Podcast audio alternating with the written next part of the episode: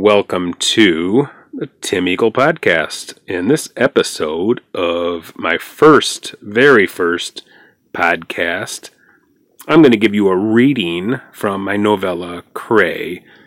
It's a story that will be released in September of 2021.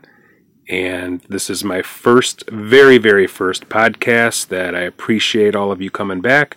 You can find me on the web for free fiction and to sign up for my newsletter at timeaglefiction.com.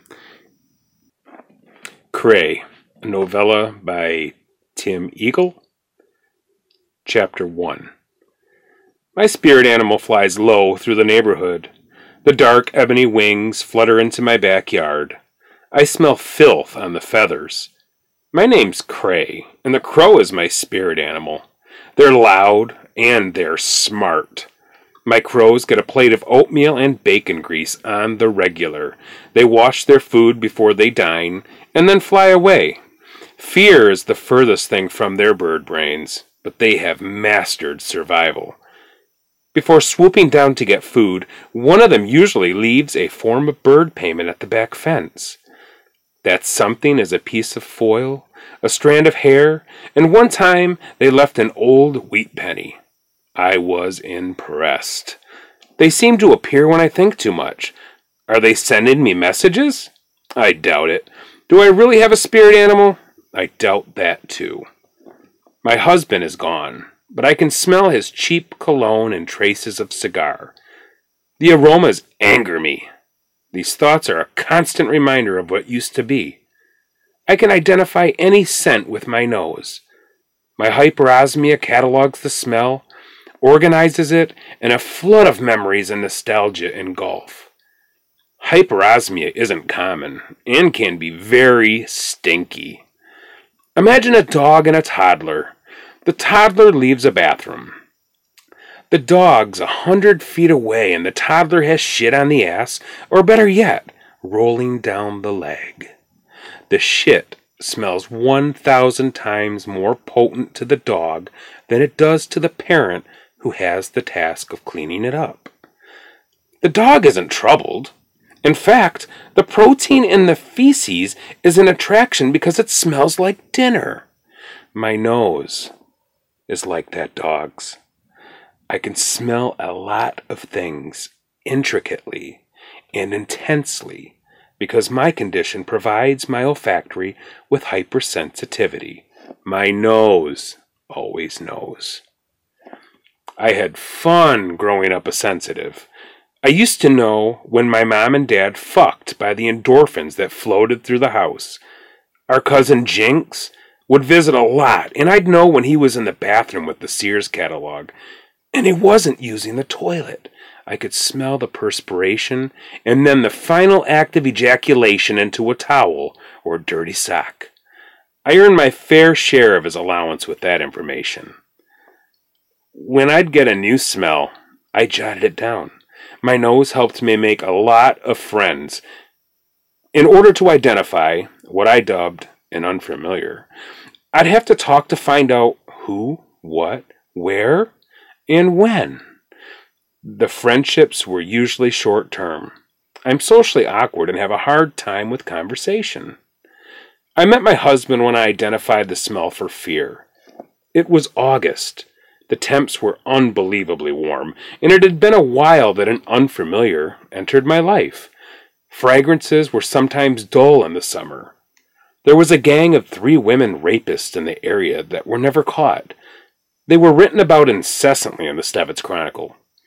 Their modus operandi was always 20 something year old males. I was safe. I walked out of the Firehouse Theater downtown after watching a flick titled Benson, a movie about a serial killer who lost the impulse to kill. I'd say the movie was far better adapted to the screen than the book adapted to the page, a rare occurrence. I exited through the theater's back door, a maze that wound through a dimly lit hallway and into the red brick section of town. My mom always told me to stay away from the district, but I never listened. In the wilds, people are the hunters in the food chain. My nose is the hunter. You can laugh, but it's true.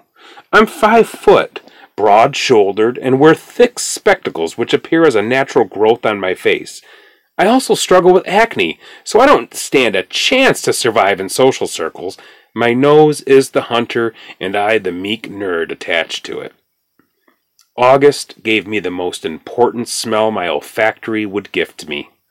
My future husband. He appeared to me in the red glow of a dingy neon sign, stumbling from a dark corner. Towering a mighty six feet tall, he was sweaty with his pants bunched around his ankles. His member dangled flaccidly as he duck waddled toward me. He stammered, You have to! You, you have to help me! He tried to catch his breath. Normally, the sight of nearly naked man in a district known for unsavory characters would generate a sense of suspicion at the very least. But if the man meant me harm, my nose would tell me. I reached for his pants and pulled them up. What the fuck are you doing with your pants down? Taking a piss? Help you do what? One of the rapists nabbed me, he panted. His eyes darted to corners of the alley where the sun never reached. I took his hand. I nurtured and quieted him. There was nothing special about his physical appearance. His eyes were brown, his hair dark with streaks of blonde. His voice was a bit nasally. He looked like a languid beanpole. What stood out was an unfamiliar that he emitted. It smelled of fish, an ocean, and a mix of salt, vinegar, and potent sweat. My hyperosmia quickly made a mental note of the fragrance of fear. I walked him to a payphone and called 911. The police arrived and took our statements.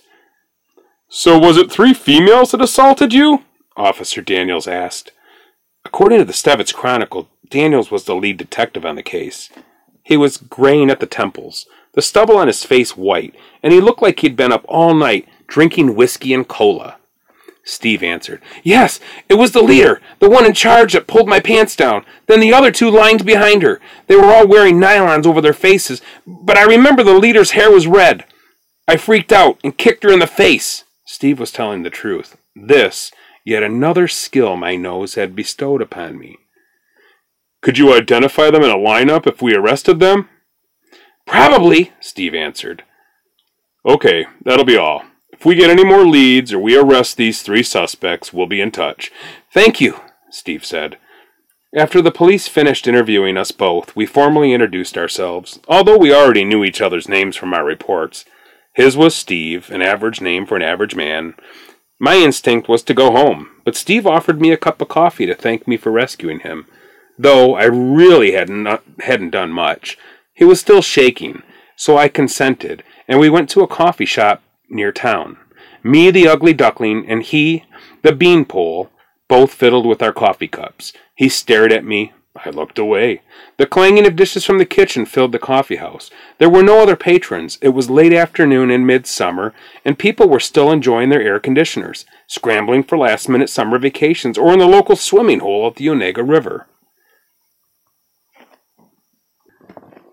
All right, that concludes the first episode of the Tim Eagle podcast. Thanks for coming by.